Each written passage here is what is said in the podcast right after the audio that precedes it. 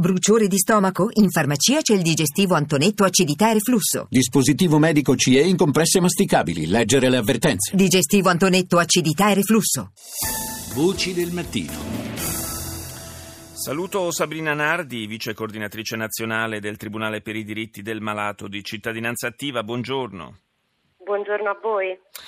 Si sono, eh, sono, circolate in questi giorni eh, notizie preoccupanti per quanto riguarda possibili eh, tagli alle prestazioni gratuite da parte del Servizio eh, Sanitario Nazionale. In particolare eh, si è parlato di alcune esenzioni ticket, eh, del piano vaccini, del, delle, de, de, delle, terapie per le malattie rare, tutte cose che rappresentano oneri importanti per il Servizio Sanitario Nazionale, ma eh, che sarebbe eh, molto grave se finissero col pesare sui bilanci familiari.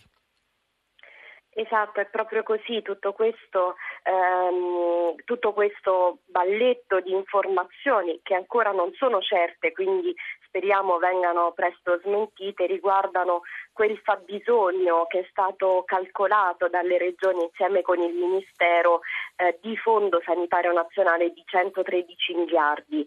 Eh, sembra che ce ne siano di meno e quindi tutti i nuovi LEA, livelli essenziali di assistenza, quindi malattie rare, eh, prestazioni importanti, ma anche i farmaci per guarire le persone dall'epatite C eh, e i vaccini rischiano di vacillare, rischia di essere, di, rischiano di non essere garantiti a tutti quanti uniformemente sul territorio nazionale. Su questo eh, mi preme fare una precisazione.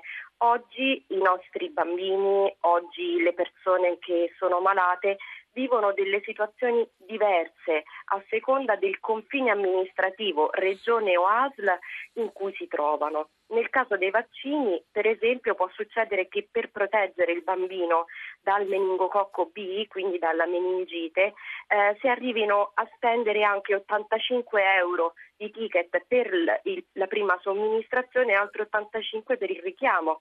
Se invece um, ci fosse certezza delle risorse sarebbe gratuito e quindi tutti i bambini potrebbero essere protetti dalla meningite. Fra l'altro suona un pochino paradossale che proprio eh, mentre ci si impegna in campagne a favore della, della vaccinazione, delle vaccinazioni, dall'altro lato si, si, si, si pensi di sottrarre risorse eh, proprio a questo, a questo, settore che in prospettiva oltretutto eh, rischia di essere un'operazione perdita perché meno vaccinazioni può significare anche più spese in futuro per il servizio sanitario.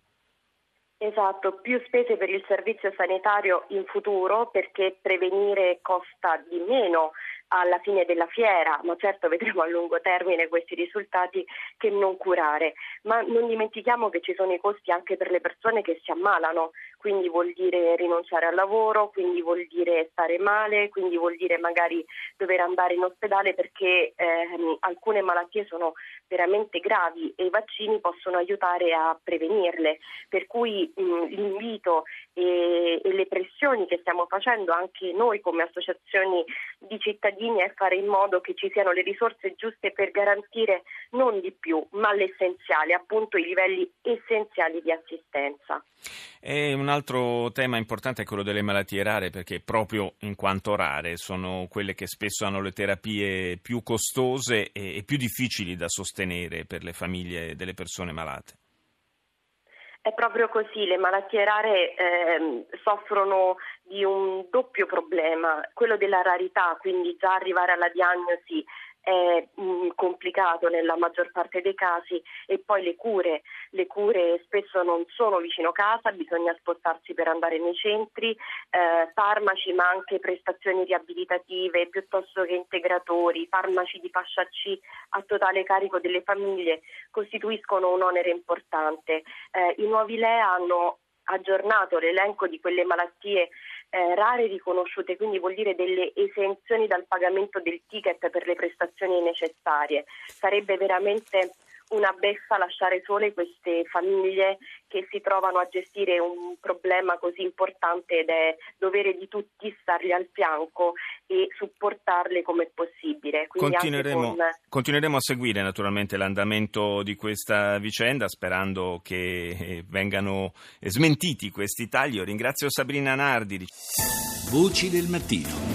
Le 6.40 minuti e 21 secondi, buongiorno di nuovo da Paolo Salerno per questa seconda parte di Voci del Mattino che apriamo parlando eh, di Asia e partiamo eh, dalla Thailandia, dalla morte del re Bhumibol, eh, una morte eh, che per certi versi era attesa dalle condizioni fisiche del sovrano ormai da tempo eh, malato, ma che certamente eh, apre una, una, serie di scenari per quanto riguarda il paese asiatico. Ne parliamo con Nicola Casarini, responsabile di ricerca per l'Asia orientale presso l'Istituto Affari Internazionali, lo IAI. Buongiorno Casarini, grazie di essere con noi. Buongiorno, grazie dell'invito.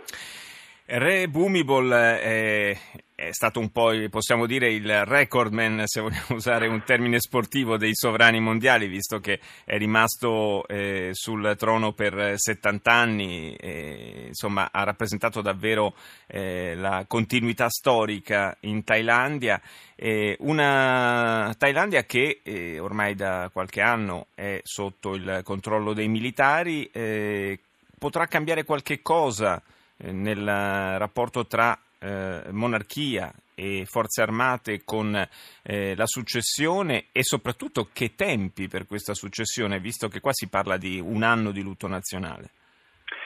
Sì, lei ha detto benissimo, è stato colui che ha regnato più a lungo, adesso il record è detenuto dalla regina Elisabetta, però il record così lungo di regno ha permesso una certa diciamo, stabilità, fra virgolette, alla Thailandia.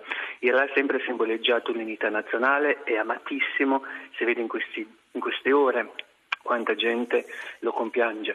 Ora, per quanto riguarda il futuro, non è solo una questione interna, secondo me. Il re rappresentava una stabilità o comunque una garanzia nei confronti dei militari e infatti aveva approvato il colpo di Stato che due anni fa ha portato la giunta militare al potere in Thailandia.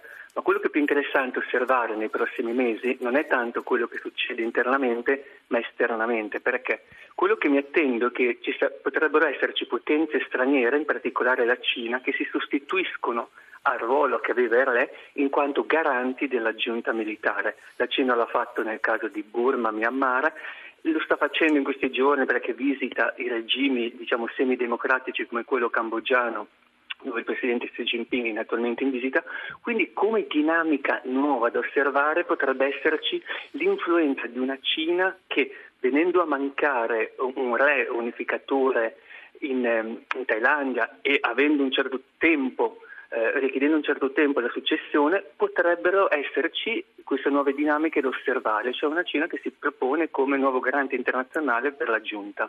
E quindi anche, potrebbe anche slittare avanti nel tempo il ritorno del potere a istituzioni democratiche che i militari thailandesi hanno promesso per il 2018? Certo, potrebbe succedere qualcosa di molto simile a quello che è successo in eh, Myanmar, che è di fianco, ovvero che una, una giunta che ha, dire, rallentato parecchio il processo di democratizzazione e che solo adesso, negli ultimi anni, dietro pressioni occidentali, con una Cina che ha accettato questo nuovo corso, si è aperta a una graduale democratizzazione. Potrebbe succedere questo, eh, possiamo, anche perché la Thailandia è all'interno del gioco del sud-est asiatico un tassello importante, per cui la Cina sempre di più cercherà di controllare comunque di avere dalla sua parte quanti più paesi dell'ASEAN possibili, proprio perché ci sono questi contenziosi aperti con il sud-est asiatico e dove la Cina sta giocando il grande gioco con gli Stati Uniti per il controllo dell'area.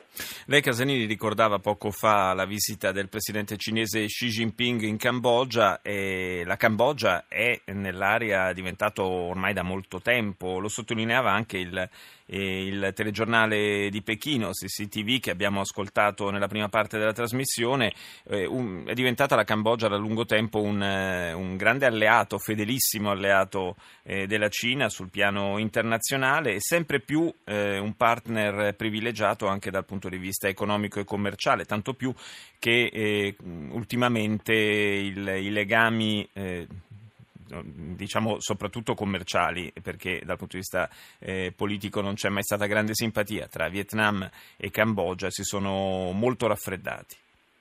Si è detto benissimo lei in questo momento, cioè, si sono raffreddati, soprattutto il Vietnam sta prendendo il posto delle Filippine come paese diciamo, che più eh, infastidisce la Cina nel Mar Cinese meridionale. Le Filippine con il nuovo presidente Duterte si stanno spostando un po' verso la Cina, rimane il Vietnam che ha rivendicazioni territoriali marittime aperte con la Cina, che diventa, rimane un po' la spina nel fianco riguardo alle rivendicazioni territoriali della Cina nel Mar Cinese meridionale. Ecco perché la visita di Xi Jinping in Cambogia assume un'importanza ancora più rilevante in questo momento.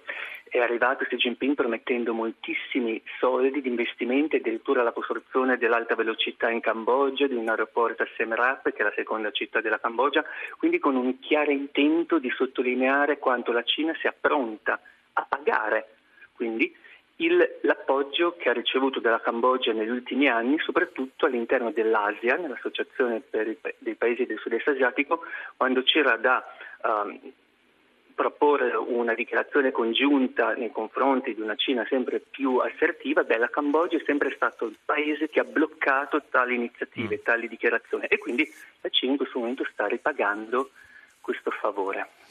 Grazie a Nicola Casarini, responsabile di ricerca per l'Asia orientale dello IAI. Grazie di essere stato con noi. Noi continueremo a seguire la visita del presidente cinese eh, eh, Xi Jinping, eh, soprattutto poi con la parte relativa all'India. Grazie di essere stato con noi. Cittadinanza attiva per essere stata con noi.